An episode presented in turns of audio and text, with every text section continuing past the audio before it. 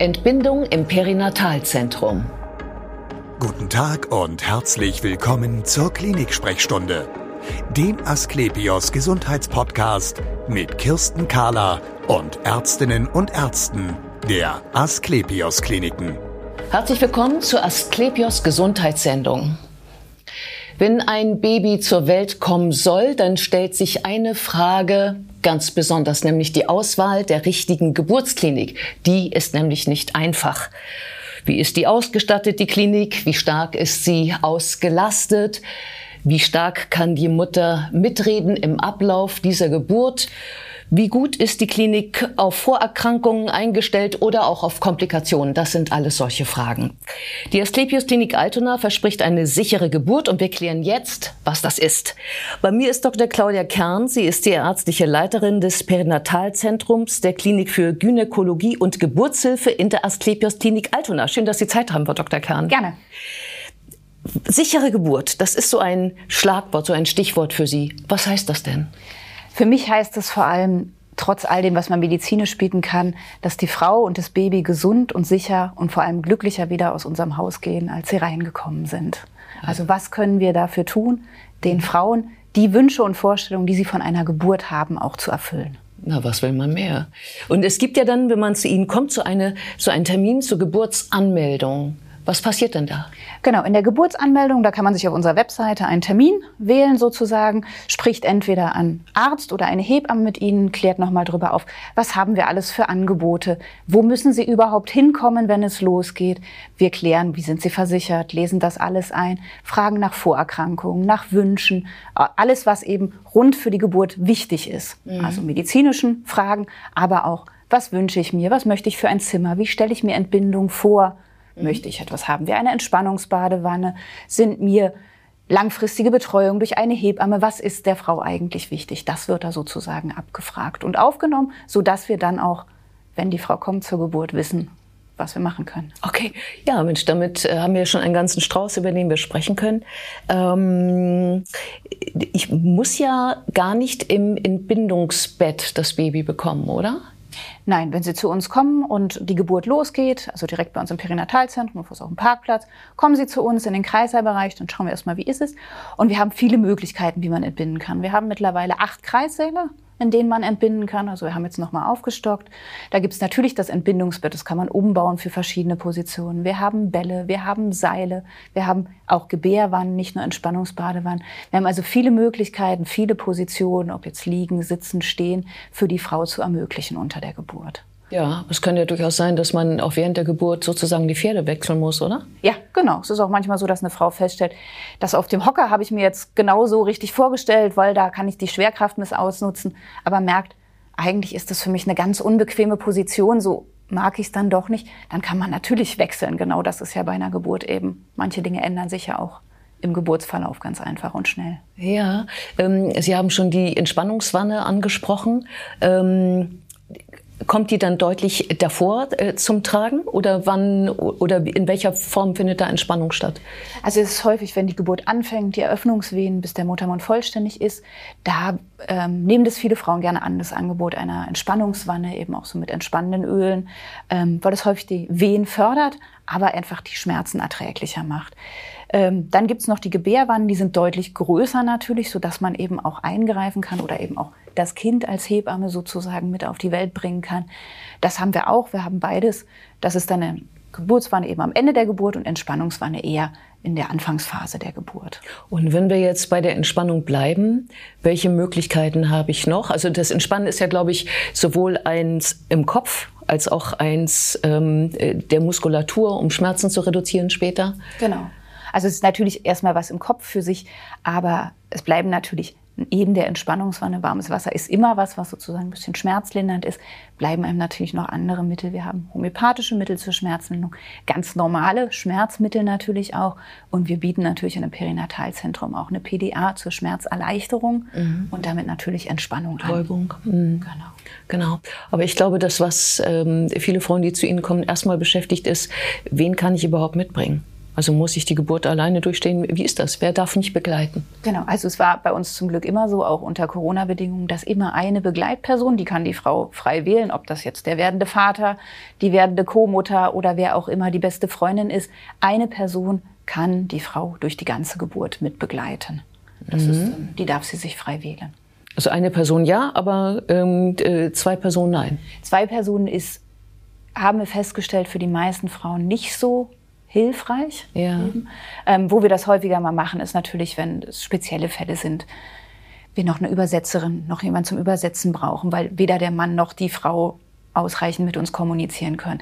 Oder wenn sich eine Frau das natürlich sehr wünscht, ich möchte gern doch noch eine Dula mitbringen oder ich habe eine Freundin und möchte aber meinen Mann doch mitbringen, dann kann man sowas auch sagen und da auch mal sagen, okay, wenn es für sie der richtige Weg ist, dann kann man das auch machen. Mhm.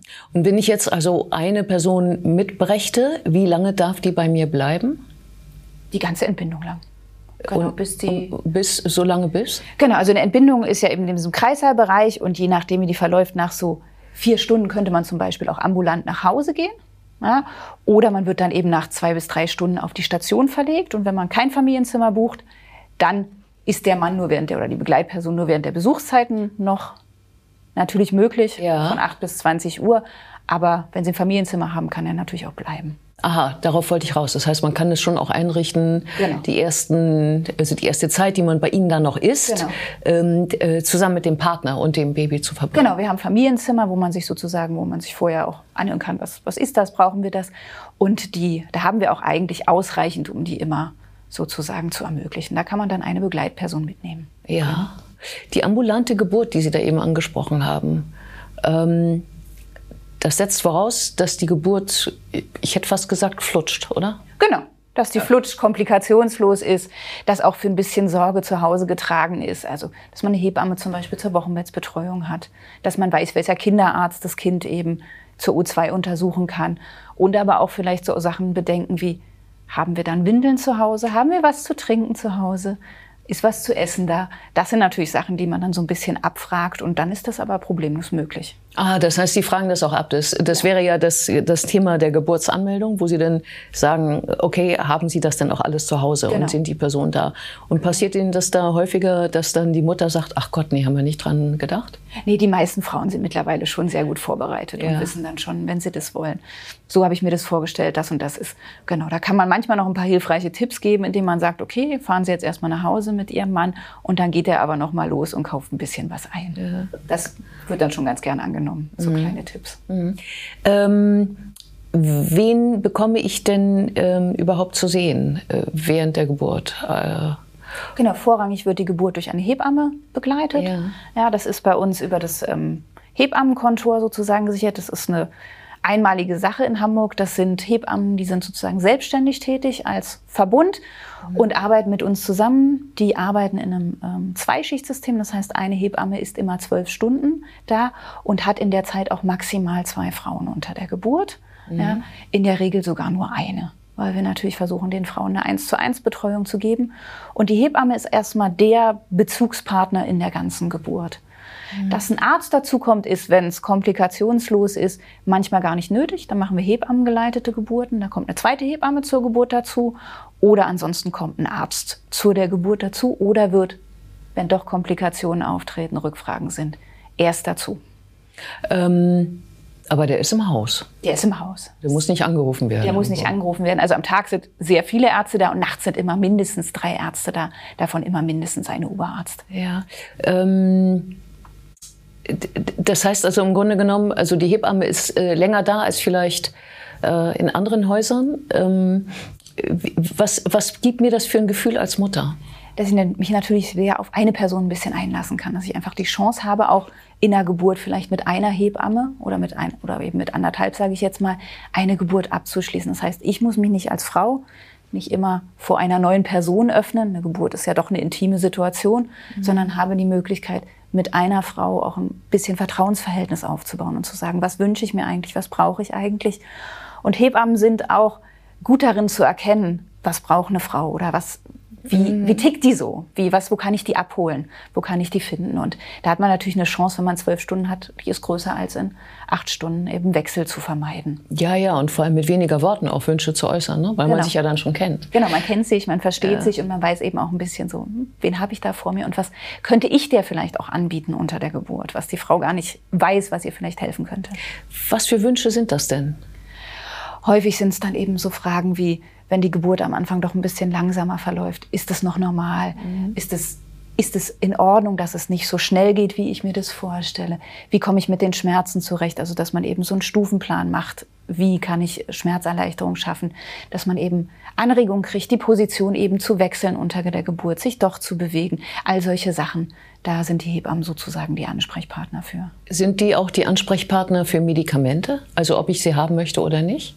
Für Schmerzmedikamente schon. Ja. Wenn es um Geburtseinleitung steht oder eben ähm, Medikamente zur Geburtseinleitung, ähm, das muss immer mit einem Arzt rückgesprochen werden. Aber auch da ist, ein, ist es die ähm, Hebamme der Ansprechpartner Nummer eins erstmal. Genau. Da kommt dann aber immer ein Arzt dazu und klärt nochmal über das spezielle Medikament auf oder was jetzt sinnvoller ist. Mhm.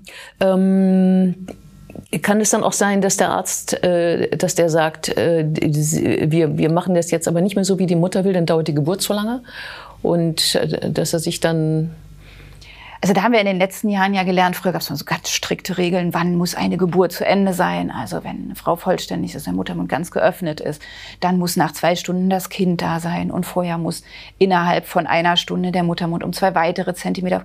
Da ist man mittlerweile deutlich von abgekommen und da lassen wir auch viel mehr Zeit und sagen, okay, das ist eben ein individueller Prozess und wir müssen erst mal gucken, wie ist das bei der Frau und versuchen so Sachen wie Latenzphase, wann fängt eine Geburt wirklich an, auch erst dann Geburt zu beurteilen. Mhm. Genau. Manchmal muss man schon sagen, okay, jetzt wird es gefährlich für Sie mhm. oder und Ihr Kind. Wir müssen mit Ihnen, aber auch da versuchen wir natürlich mit den Frauen so zu reden, dass die Sorgen, die wir uns machen und die Angebote, die wir dann machen, dass die auch verstanden werden und auch mitgetragen werden können. Ja. Und in der Regel mhm. ist es auch so. Ja. Ähm, stehen denn dann ganz viele Geräte um mich herum, die mich da dauernd durchchecken als werdende Mutter? Also man schreibt ein CTG, das mhm. ist ähm, eben Herztöne vom Kind und Wehentätigkeit. Das sind aber in der Regel solche, womit man sich frei bewegen kann. Das sind so Knöpfe am Bauch, ohne Kabel mittlerweile das piept manchmal das Gerät. Ähm, wenn man eine PDA möchte, dann gibt es einen Zeitraum, wo eine Blutdrucküberwachung notwendig ist. Aber ansonsten gibt es erstmal wenig Geräte, an ja. die man angeschlossen ist, an die man ja. sozusagen in Anführungsstrichen gekettet wäre. Ja. Ähm, es gibt dann noch so einen Sonderfall bei Geburten, nämlich dann, wenn das Baby sich nicht dreht, sondern eine Steißlage hat. Ähm, äh, da können Sie ja auch eine ganze Menge äh, in Ihrem Haus anbieten, was aber auch, glaube ich, schon vorweg passiert, ne? Also, dass man. Genau, also wenn man eben am, sehr normal, dass Kinder ihre Lage wechseln in der Schwangerschaft. Am Ende vom, von der Schwangerschaft sind normalerweise noch fünf Prozent der Kinder mit dem Po nach unten. Das mhm. ist eigentlich eine geburtsmögliche Lage, weil alles, was nicht quer ist, geht, auch vaginal auf die Welt zu bekommen. Und es ist aber so, dass unter bestimmten Bedingungen das mit Risiken behaftet ist. So kann man vorher eben anbieten, das Baby zu drehen. Das heißt, man versucht das mit der Hand, oder? Mit den Händen sozusagen. Von außen. Von außen zu wenden. Nennt man das, äußere Wendung nennt man das, genau. Versucht man dieses Kind zu drehen. Das kann man so ab der 36., 37. Woche machen. Vorher muss man sich auch keine Sorgen machen, wenn das Kind in Steißlage liegt, weil die mhm. meisten Kinder drehen sich dann von ganz alleine noch. Und warum macht das Kind das, wenn Sie von außen massieren? Ja, man macht schon eine gewisse Arbeit ist das schon. Also so ganz freiwillig machen die das dann nicht mit. Es gibt auch Kinder, die machen das nicht mit. Die Chance, ja. dass so eine Wendung gelingt, ist 50-50. Ja. Also die Hälfte der Kinder sagt auch, nö, nö. mach ich nicht. genau, das muss man, also das muss man auch wissen. Es ist auch immer nur ein Angebot. Und wenn man aber da Beratung möchte, aber man eben merkt, okay, in der 36. Woche ist das Kind noch in Steißlage, da wünschen wir, würden wir uns natürlich freuen, wenn man vorher vorbeikommt. Dann macht man nochmal einen Ultraschall, spricht auch mit der Frau, ob Wendung, ob vaginale Geburt in Steißlage oder ob ein Kaiserschnitt für diese spezielle Konstellation, was mhm. da die richtige Option wäre. Genau. Vielen Dank für das schöne Gespräch. Und wir sehen uns wieder auf www.astlepios.com, auf Facebook und auf YouTube oder im nächsten Podcast. Werden Sie gesund.